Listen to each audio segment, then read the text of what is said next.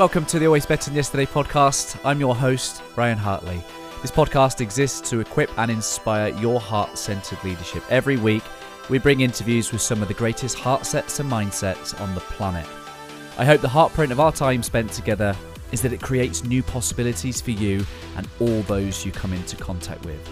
If you'd like to explore what we could make possible for you, then head to abty.co.uk forward slash connect and book in a free 30 minute call to begin our journey. Thank you for joining the first interview session of 2024. I wonder whether you have the habit or the practice of setting a word for the year. I've been thinking about my one word for the year, and I'm torn between two words. The first word being foundation, and the second being disciple. So I've got a couple of days to try and really get clear on what my one word will be for the year. Perhaps you've got yours. I'd love for you to know. DM me at Always Better Than Yesterday UK. Let me know what your one word is for 2024. The first interview session of the year, episode 248, is with John Eldredge. John is an author of many, many incredible books, including Wild at Heart Discovering the Secret of a Man's Soul. We have an incredible conversation about the masculine journey. It's one that I hope encourages you, whether you're a, a man or a woman. I hope it gets you ever closer to discovering the secret of a man's soul. And, brothers, if you're listening, I just hope that you have the ears to hear something that helps you connect with your heart today. Because what a gift that is to the world when you start to bring your whole heart. It's episode 248 with John Eldredge.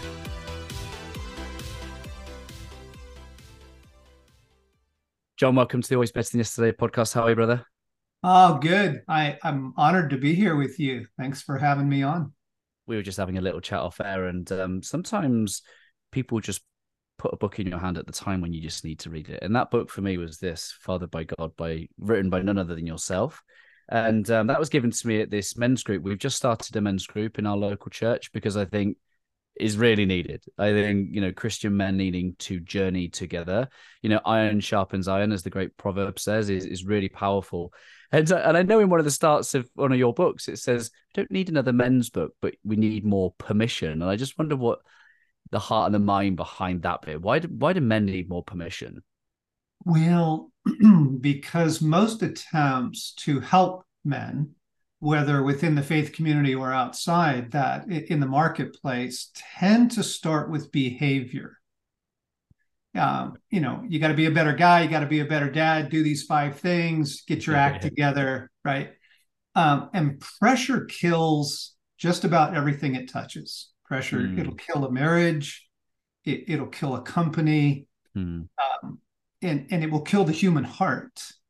And and what i'm after in in these books and, and in our work is to heal and free the, the heart of men.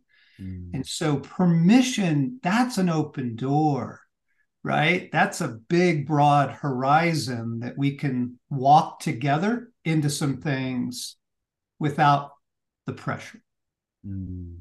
Love that.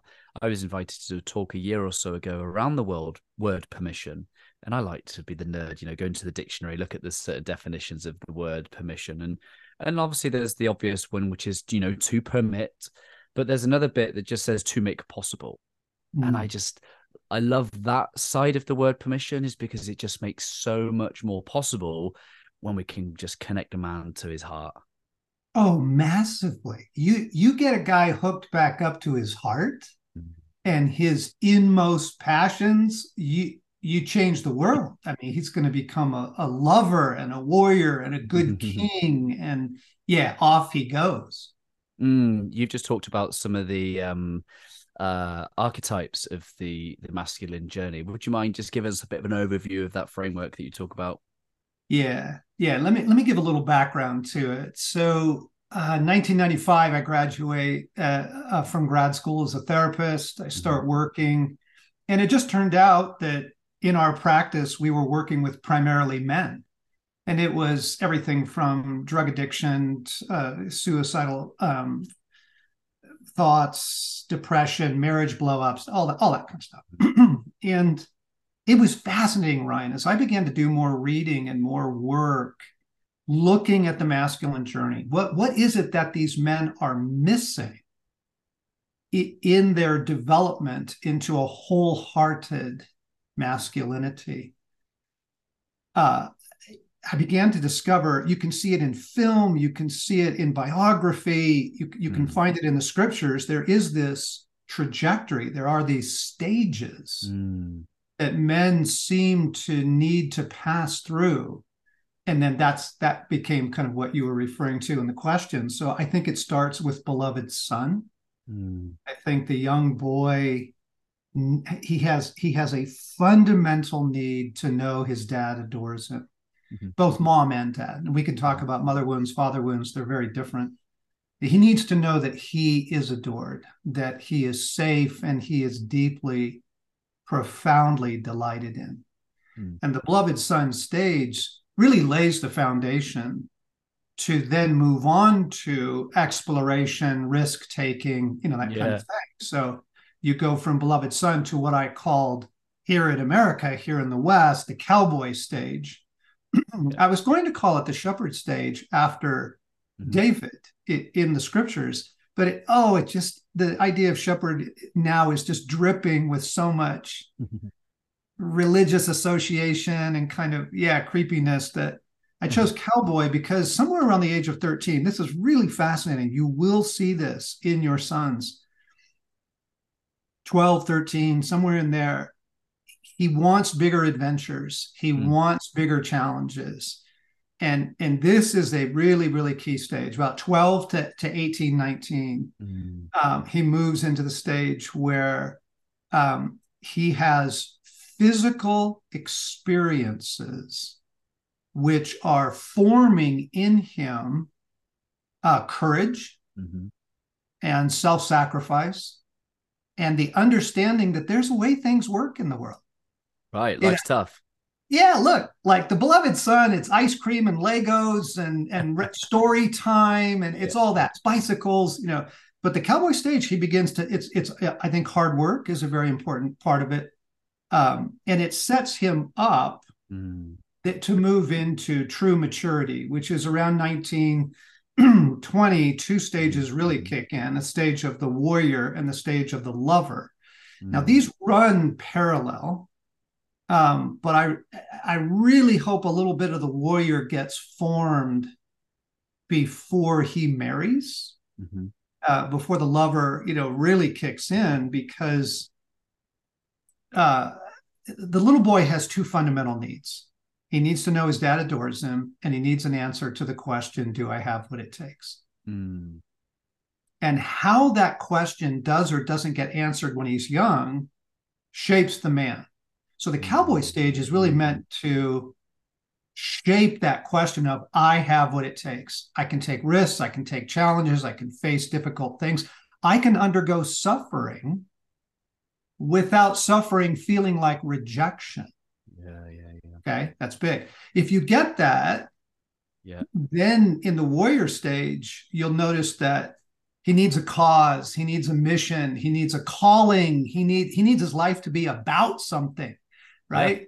Yeah. yeah. So he goes to university or to grad school. He, yeah, maybe joins the forces or becomes, uh, you know, a first line responder. Uh, he needs a mission, right? Mm-hmm. Yeah. And then the lover kind of comes along there. But the reason I put the lover after this is because if he doesn't know who he is, mm. he's going to take all of that to the woman. Tell me who I am. Mm. And that's a mess. Mm. You want me to keep mm. going? No, that's powerful. I've got a couple of questions brewing from what you just said already, and and I yeah. and I love this idea that um that that first question that's posed is do I have what it takes, and I love that the the the devoted father allows the beloved son to soak in all that. Absolutely, son. Yes, you can, but it's also balanced with this but you need a hundred experiences to go show yourself that too. Yes. Yeah, it is. It's really true. I forget the old proverb, but like I think it goes something like I hear, I forget, I see, I remember, I do, I understand. Yeah. so it is very important to be told yeah. you are deeply loved and you have what it takes. Yeah. It is a different thing altogether to discover for yourself, Mm. right? Through experience that you do. So we used to do a, a family uh, camping trip every year that was near lakes and rivers, and we had canoes. And when the boys were very young, they sat in the canoe while the adults paddled. But then in the cowboy stage, you see, they took the front, they took the bow, and, and they have a paddle and they're learning how to navigate water and they're in charge, you know, somewhat. But then in, you know, in the warrior stage, we put them in charge of a canoe with human lives in their hands. Mm. And, and they understood this is a very serious thing. I am being entrusted with power. Will I handle it responsibly? Yeah, and those experiences, those shape a man for adulthood. I, I, and there's this. I like the way that you play out this. Um, this almost like spectrum. It's like they need the they need these adventures, and both too little and too much will both create a wound. You know, this perspective of you know, I think we understand that like too much can can cause some serious harm. You push a kid too far, but also this overprotection the overprotection, trying to keep them safe. You know, I was raised single parent mum. There's, you know, I, there's something about maybe the mum that just wants to keep the little boy safe, uh, and, actually, and actually withholds them from the experience. Uh, in there, and, and and and understanding the perspective that that can equally cause a wound is is a bit paradoxical. Yeah, yeah, yeah. It's very much like a tree. You know, if if you protect a tree from the wind, its roots remain very shallow Right. And actually, the fiber of the tree itself, uh, the core of the tree remains very weak. It mm. needs to be subjected mm-hmm. to storms. Mm. And again, like you're saying, within moderation, not violent hurricanes. yeah, yeah. Yes. Yeah. But but also not a greenhouse tree. Yeah. That, that has hasn't had real life experience in nature. Yeah. Yeah, yeah. So you can overprotect the boy. I think I would also add, Ryan, that for many men, as I've talked about the power of a father and, and the power of a father wound, they said, well, my dad was fine. You know, I didn't grow up in a violent home. I, I didn't grow up uh, in an alcoholic home, you know. But I would ask this question, but was he silent? Right.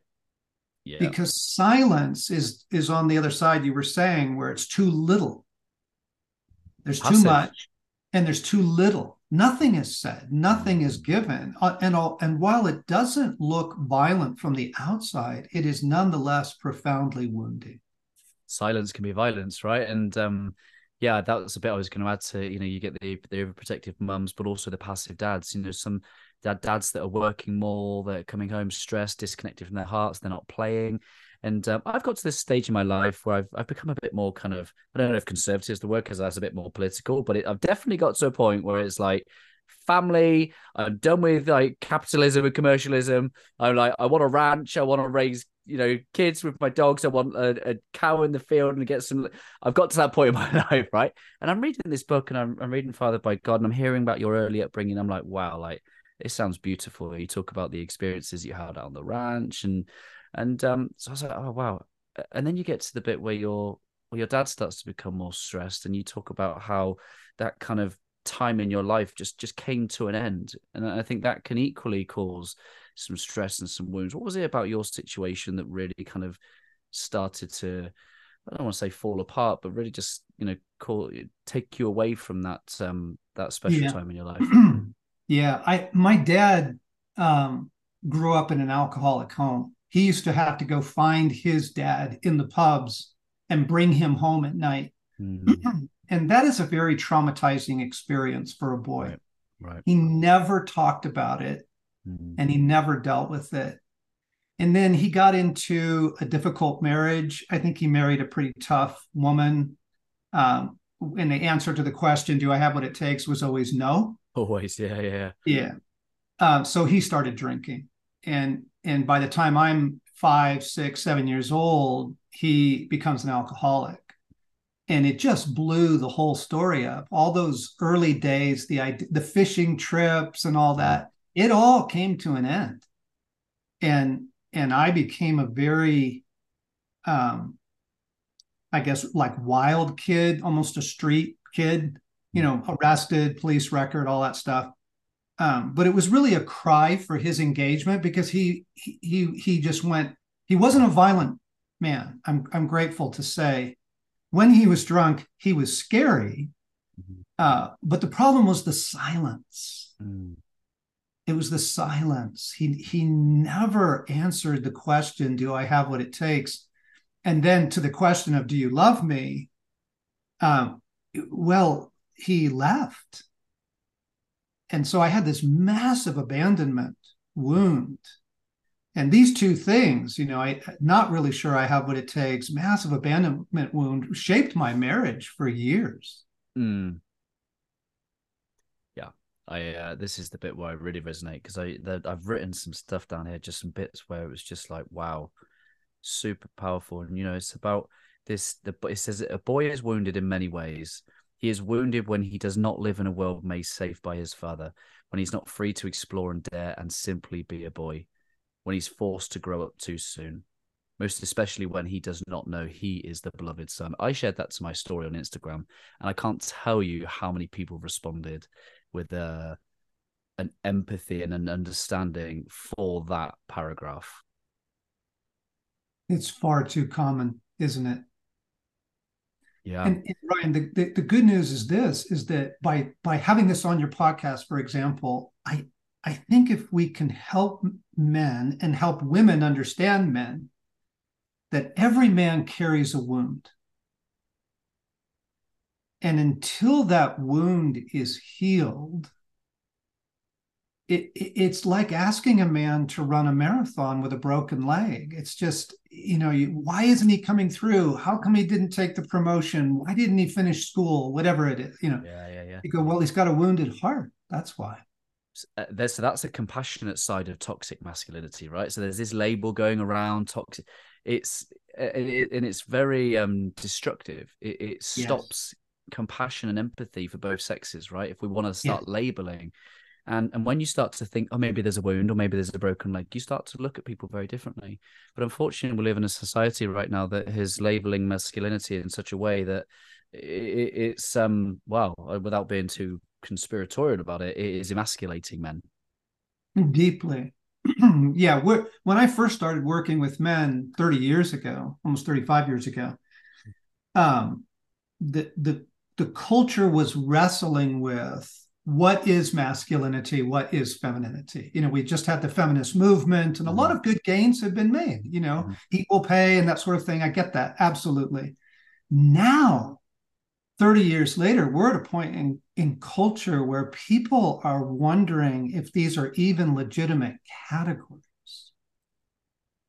And and that is profoundly disorientating mm. It really is. Like if you don't have guidance mm. into what it means to be masculine, to be feminine, to you know, whoa, that that can make people feel very lost indeed. Yeah, yeah. I um I was talking to you a little bit off air. I've been with my wife since I was 15. So literally man and boy, right? And um and even a lot of my adulthood was still a, a young boy in there. You know, is yeah, because I my my father left when I was when I was six months old, and stepdad when I was twelve, granddad when I was 12, 13. So the male the, the the story I have in my heart, my mind is that male male role models don't stick around. You know, not love, don't stick around. Yeah. So that abandonment wound has been very prevalent throughout my life, and even to a point where it showed up in my kind of career in the late um, in my late twenties. I used to have a career in policing, and there was a bit where at one point my senior leaders sat around and severely judged my social media profile. and it was just triggering me in ways I didn't really rationalize or understand. But again, it was just this repeat male kind of like, you don't belong, you don't matter. Like, so I've had to really go to spaces and places where, uh, you know, and, and, and somehow along my journey, I end up in a church. like it's the last place I ever thought I would be. You know, man of science. I was I was never going to rely on a heavenly father because I've been so kind of let down by an earthly one. And yet here I was in a church having this. All I can describe it was a Father's Day moment, and the pastor said, "That's it, man. Come down the front. We're going to say some words over you." I thought, you know, what's the worst that can happen? You know, I thought I, I didn't have a faith at this point, but um, I ended up going down there. And, and, as the pastor said these words, he said, That's it, women. If you want to put your hands out towards these men, you do that. My wife, it was like she firebombed me in my spine. It was like my whole body caught fire, my eyes streamed. And I, you know, and, I've been, that was five, four years ago, 2019.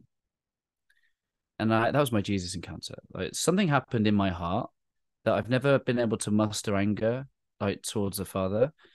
Um, since that day and i and i've tried to be a good disciple since and and and and the reason i can attribute that to i think healing an abandonment wound is because i was presented an opportunity recently to really find out the answer am i really a man? Do i have what it takes when it really counts as you put in your book? Because there was a spiritual attack on my marriage. There's a mm-hmm. spiritual attack on my marriage which all i can say is i handled it like a lion and a lamb a lion to the external and a lamb within the family home. And Jesus worked in me and through me in ways that Ryan Hartley four years ago would have acted out of a wound, and that would have been the end of my marriage.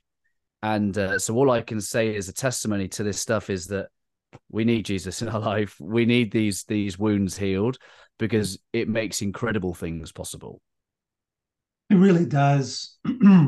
we move out of a reactive mode just reacting reacting reacting to our world reacting to disapproval reacting to fear reacting to rejection. Mm. and we begin to live out of a healed place like you're describing ryan. It's such a beautiful story. Yeah. Well the way i see it is it's learning how to lead from love not for love Mm. You know, hmm. my, my greatest lesson of, of all my life is that I did so much for love. And I guess that's that's the work of the enemy, isn't it? That's that's first having me believe that it's not present, that I'm not the beloved son. Yeah. And and and that's that's such a uh, such an evil tactic for any man to certainly believe that he is not loved. That we then go off and search it. No, there's another. I, am going to read this one quote because it's so so powerful. Um, but it, it says this Without this core affirmation or core assurance, men will un- move unsteadily through life, trying to prove his worth or earn belovedness. Through performance, achievement, sex, and a thousand other ways, he never knows his search. It's ruled by fears. He wants others to notice him, and he longs for comfort. And um, yeah, his, his heart is yearning, and yeah. and, and, that hmm. is men up and down the country, all around the world, particularly in the highest points of uh, corporate world, shall we say? Because uh, there's there's a lot of men out there searching for love that they first believe that is not present. Yeah, absolutely. Because see, each stage builds on the next. You've got beloved son, yep. and then you've got the risk-taking cowboy stage, the formation of the teenage boy to a young man. You've got the warrior lover, and then comes the king the king, and then the sage.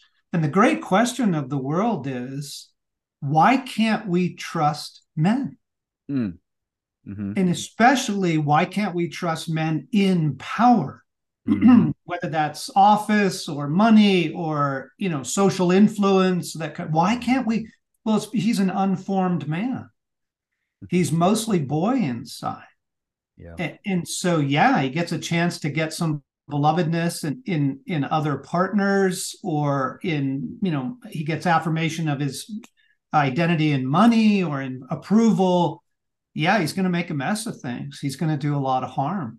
Yeah and particularly if they've not embraced this idea that life's supposed to be hard because you talk about how you know many men are just just trying to create a life. They're trying to use their energies to make a comfortable life.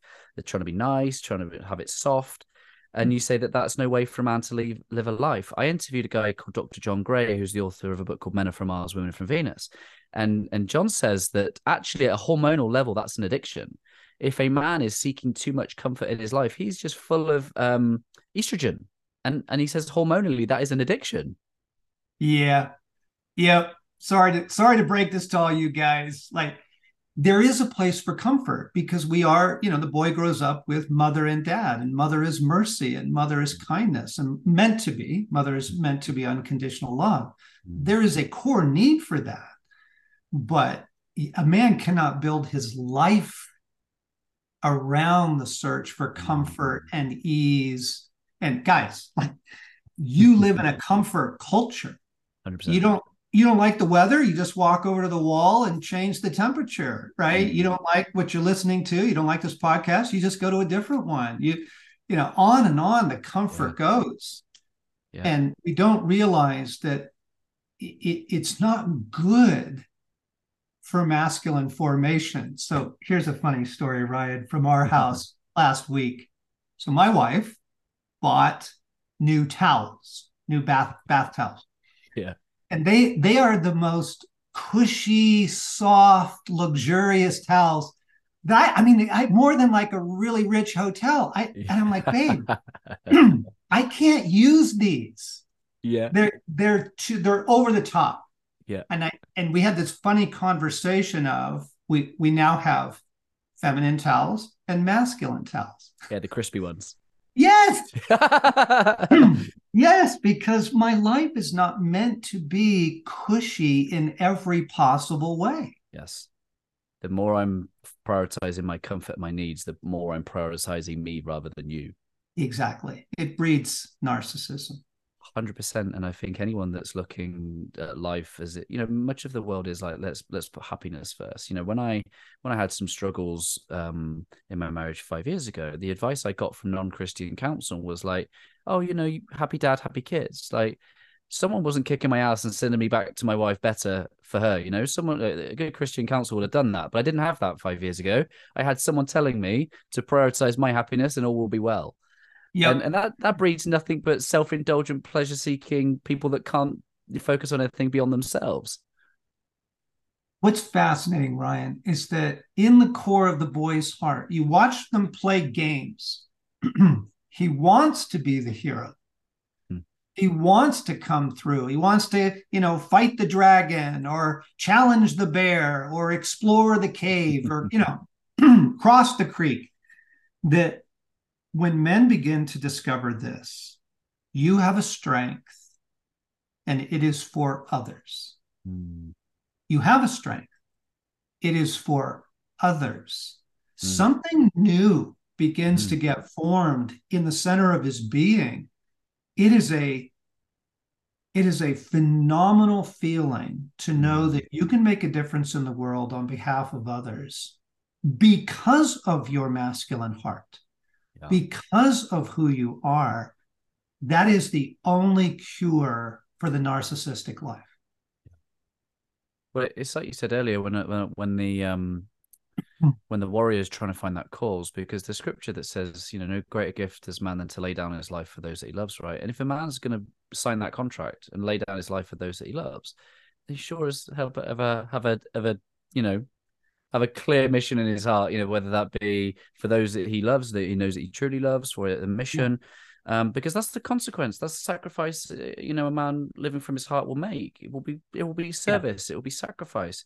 And you know, maybe maybe there are people that are still listening to this that that, that do not have a faith, but um, they're they're starting to wonder why. How might we talk about a warrior? You know, in a position. You know, how might the character of Jesus be poignant and relevant when we talk about warrior? Because for for those that might not have a faith, they might see that as being slightly paradoxical. Yes. Yeah. Well, and many who have a faith because they were given a Christ that was a very weak Right. Yeah. figure, that he is only kindness and not also Hmm. strength, that he is only mercy, but not also justice. Uh, And and he really, he really you get to a point where many people have a vision of Christ. You wonder if he can even get the job done. You know, can he come through? How can this person be Lord of the universe? that's a big failure, I think, of the church was to emasculate Jesus. Right. And and because men they want to follow someone like show Mm. me the way. I want Mm. I I need people to show me the way, whether it's the guy working on my car, you know, or fixing my home. Show me the way. Well, and, if you think about the people that gave up their lives to follow him, you know, we're talking about fishermen. We're talking about, you know, we're talking about actual, the most probably masculine men of that generation. You know, Yes. and they they quite willingly he says follow me and they're like right that's it i'm off there must have been something about him and, and that's why my wife and i love watching the chosen because you get so much more context around the the Yes. character and the environment. We, we we love that little bit where he was he was preparing for the Sermon on the Mount. I don't know if you've seen it, but you just think, ah, yeah, like he's a human being. He's like he's like fully human. Of course, he's probably doing some of those things, but like you read a you read a scripture that's like ten passages long, and you think there's no context. There's no Jesus took a walk and he was practicing his speech. Yeah, yeah. and you see the warrior Jesus many times. You see it when he confronts religious hypocrisy. Yeah, He he knows he's going to get in trouble, yeah, and he doesn't shy away from it. He has difficult words for people. He he knows tough love. Mm. Uh, but you but especially especially in the confrontation of evil.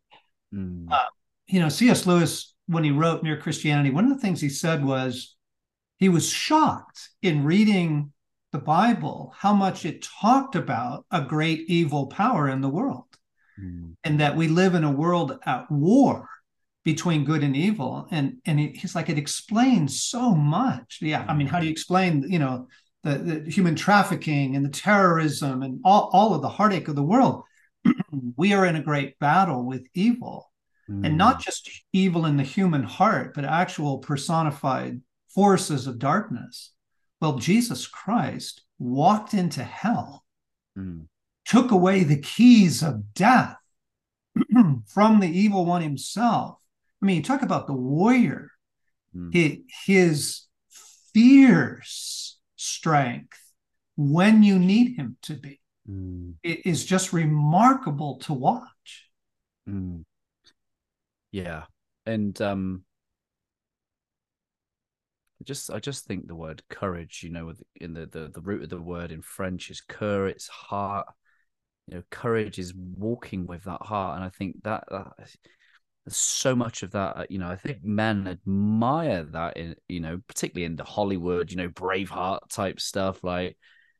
But that's what it is. It's connecting with him with his own heart, his his love for you know his his family his children whatever it is and you know i guess where do, how does how does one start to understand the tools and the tactics of the enemy do you have a belief that the enemy works in a particular way because i think if we're in a battle we're never going to win that battle if we don't know what who the enemy is where they are and how they work Yeah, exactly. His primary tool is, is lies. Mm, It- Jesus calls him the father of lies. Mm, And what he is seeking from us are what we call agreements. This will be very, very helpful for your listeners. So, in other words, he knows your story. He knows how, whether or not you were loved. He knows what you were rewarded for. He knows where rejection came. He knows where trauma came.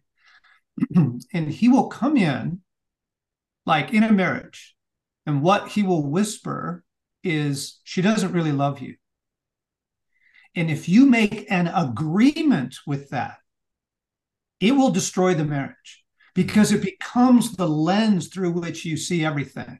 You know, it might be at work. It's that, you know, you don't have what it takes. Uh, no one appreciates you. Uh, you're weak. You're dumb. Uh, you're stupid. Uh, if you make agreements with these things, they frame the way you experience the world and they Yeah. become very, very crippling. and so you go back to my story alcoholic father, mom is gone, uh, back to work, you know, when I'm very young, five years old. I have no memory of playing with my mother. I have no memory of her reading a book to me. So, pretty profound abandonment. mm, Um, and so I made a very, very deep agreement with the lie. Uh, I will never trust anyone.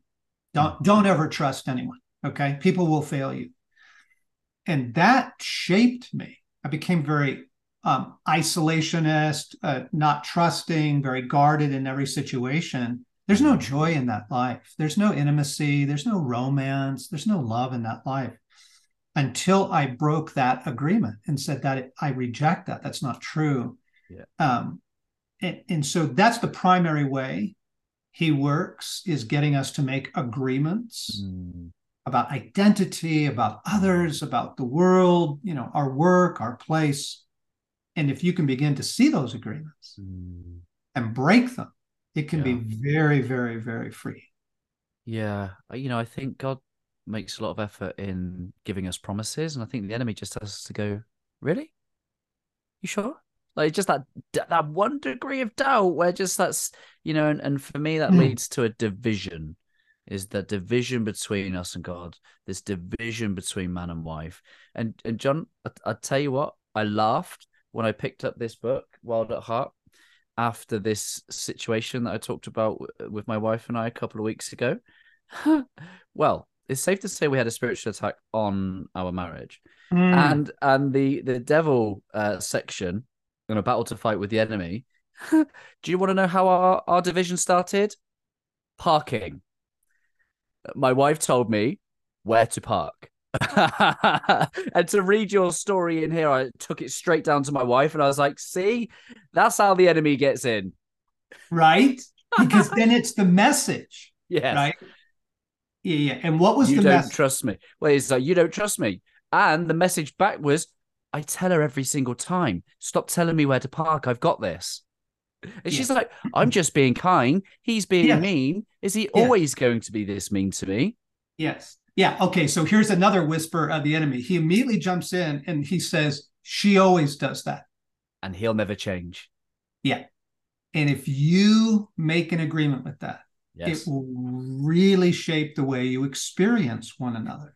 So yes. it's just so helpful. Yes. To expose this and go, wait a second, that's not you and that's not me. We have an enemy. Our marriage has an enemy.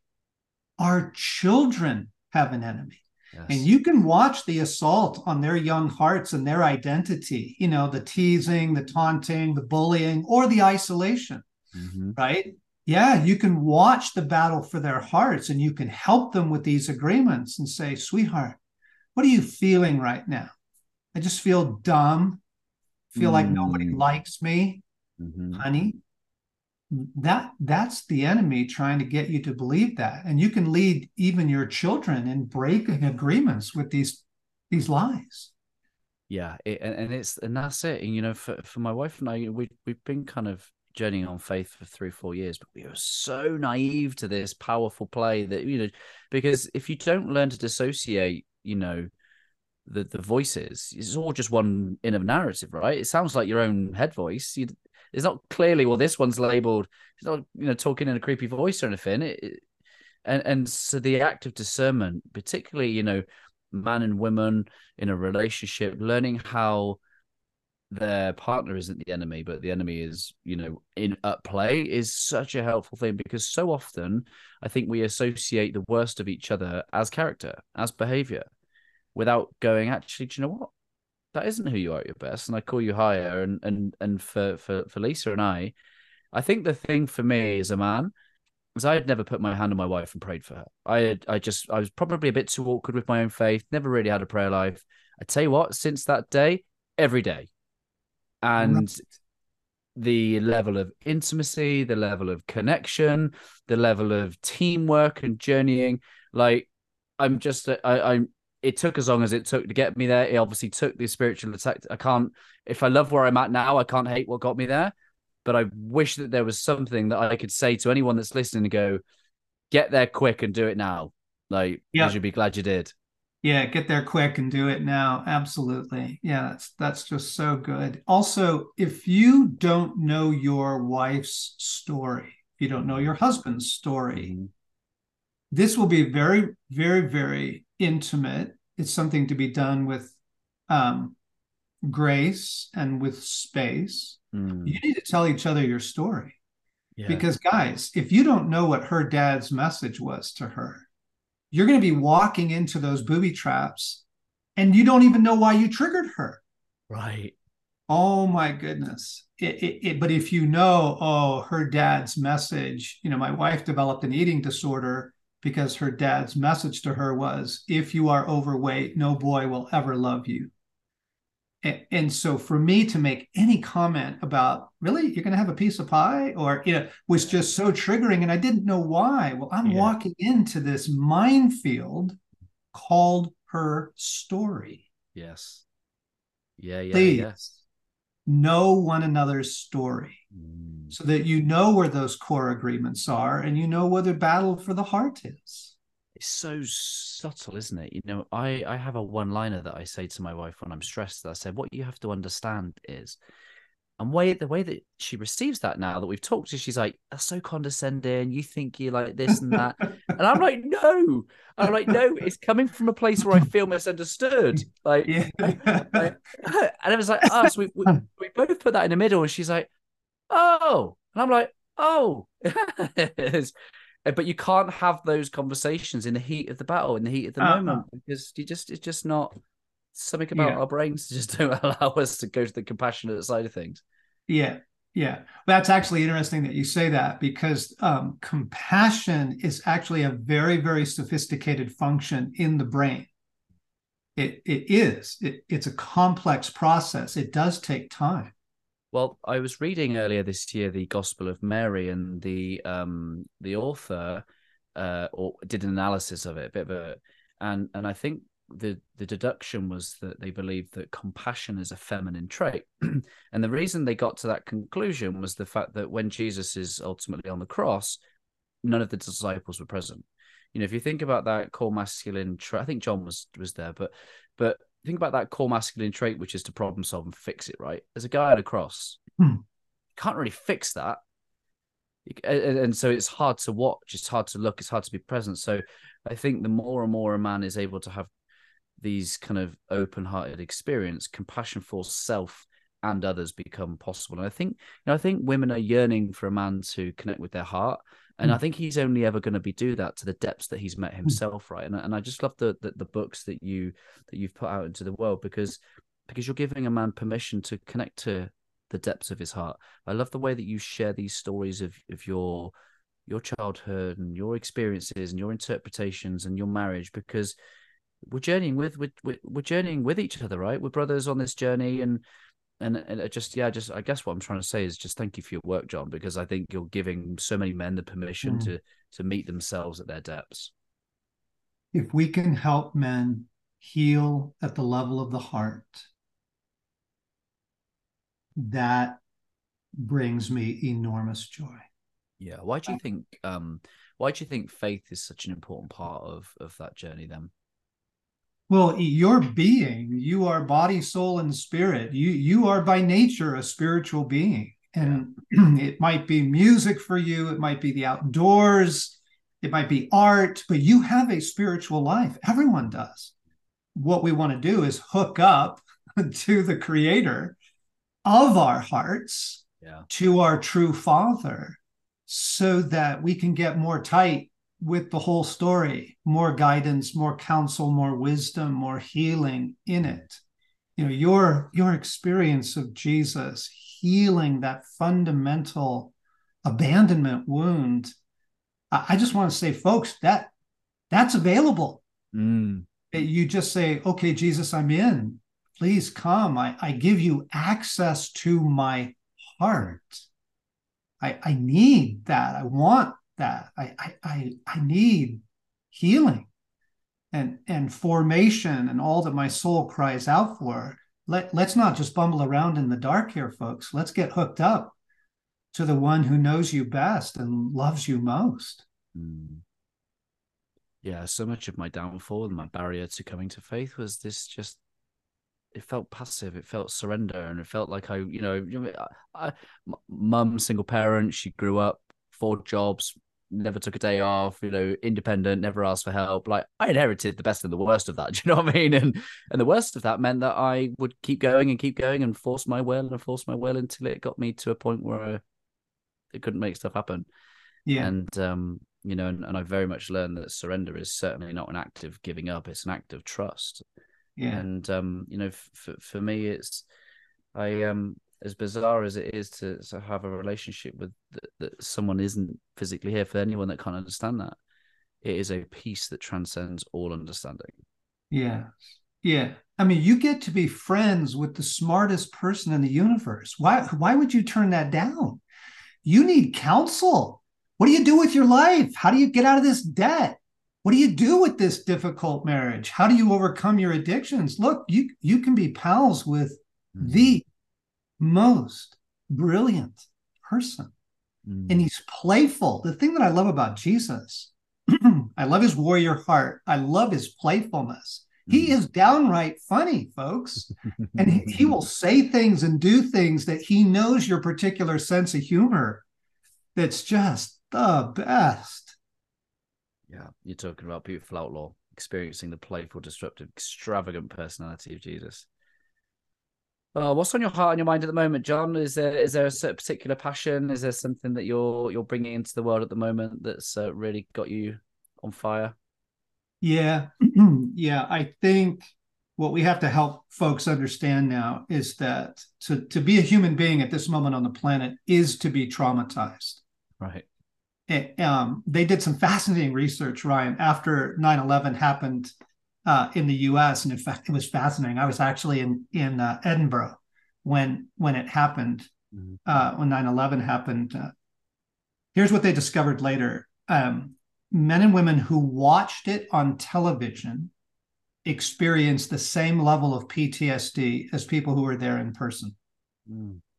And it has to do with visual images and the brain's inability to sort reality from fiction and that sort of thing. It's why movies work, right? Mm. Um, to be a human being at this moment is to be traumatized. The amount of the, the amount of information you're exposed to, the amount of change, heartache, loss, deprivation, all that. What I'm passionate about, Ryan, is God heals trauma. Yeah. He heals the human soul. The soul, and here's how it goes the soul is healed through union mm. with God, mm. not just belief in God but actual union. Your being is porous, it's meant to be filled with the life of God. And this is the best news in the world because what do you tell that 14 year old in India who's being sexually trafficked? You, I'm sorry, you got to get to a therapist. You need you need five thousand pounds to get to a trauma intensive. Like that's horrible. That you have God, mm. and He can heal your trauma. That is what I want folks to know. Yeah. It's really powerful, isn't it? And, and I think for for me, you know, the marketing of the church is is is uh, never been great, particularly in my neck of the woods, because it, I I as a young boy growing up never had, you know, someone in my network of friends, should I say, growing up. So I never knew what a Christian, a young male Christian looked like. Yeah, same here. Pointy hmm. building. Everyone sits in rows, and we say "Peace be with you" at the end of the ceremony. and I just thought, "There's no way I want to be Ned Flanders." Do you know what I mean? That was just that was just not my. That was just not who I am. That wasn't. But it's, you know, my my wife kind of got into faith and and asked me to go to this kind of Christian festival. I was like, sounds like my idea of a worst nightmare. Do you know what I mean? But I got there and it was just incredible. People from all walks of life and God has a sense of humor. Just the, the, the lyrics that he was putting on my heart, and you know, I was never hearing music like it, and that was the way that I was being spoken to was through the power of music. But um, mm. then I and then you start to dial your own ear in and start to you know books and and I get to have great conversations with great people like you. But hopefully, this conversation between two men, you know, starts something for someone. You know, I think for me, it's just being an open mindedness, a curiousness, a curiosity, sorry, of yes. uh, something's, ha- and then that's the thing. I think this is the power of testimony because those those people who knew me before, there was something different about this guy. This guy was this guy's pretty smart and intelligent, and he keeps talking about this Jesus guy. Like, what's that about?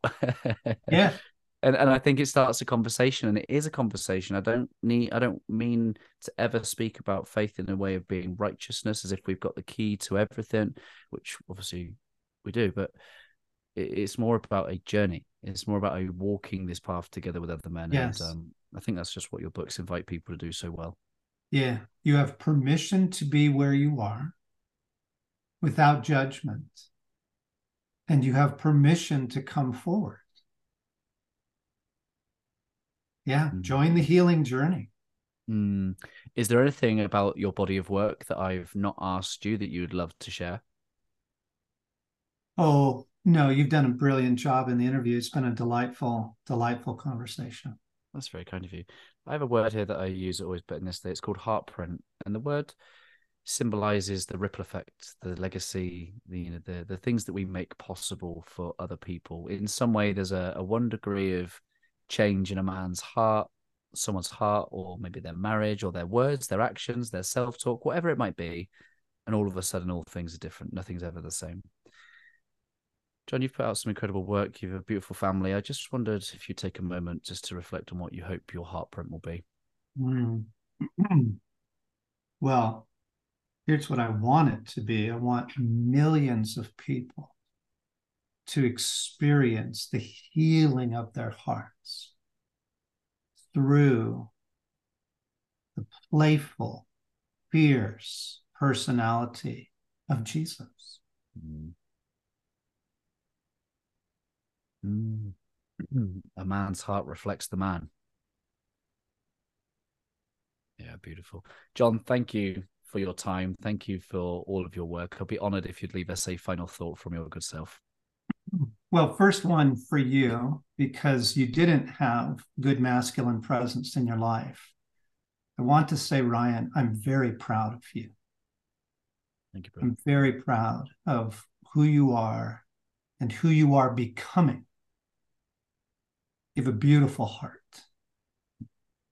And I think what I want to say by parting words is folks, your story matters. Your story matters very deeply to God. And He is able to sort it out with you. Give Him permission, give Him access to your story. Beautiful. John, thank you, brother. Yeah, Great to be with you. Today has left you a little bit better than before you push play. I'd really appreciate if you just took a moment to leave a review to allow me to meet more people where they are and hopefully leave them a little bit better too. If you're curious to know how I, through Always Better Than Yesterday, can serve you, your team, your organization, then head to alwaysbetterthanyesterday.com to connect. And while you're there, let me know one or two things that you're going to do as a result of listening to this conversation. I absolutely love hearing your thoughts, your reflections, and the things that this spark in your own heart and mind. If you want more insights from my heart and mind, I do send out short episodes on a Monday, Tuesday, Thursday, and Friday. And again, I hope that they serve you well. I appreciate you listening. I'm Ryan Hartley, host of the Always Better Than Yesterday podcast, a podcast for heart centered leaders just like you. Keep leading, my friends. Always love.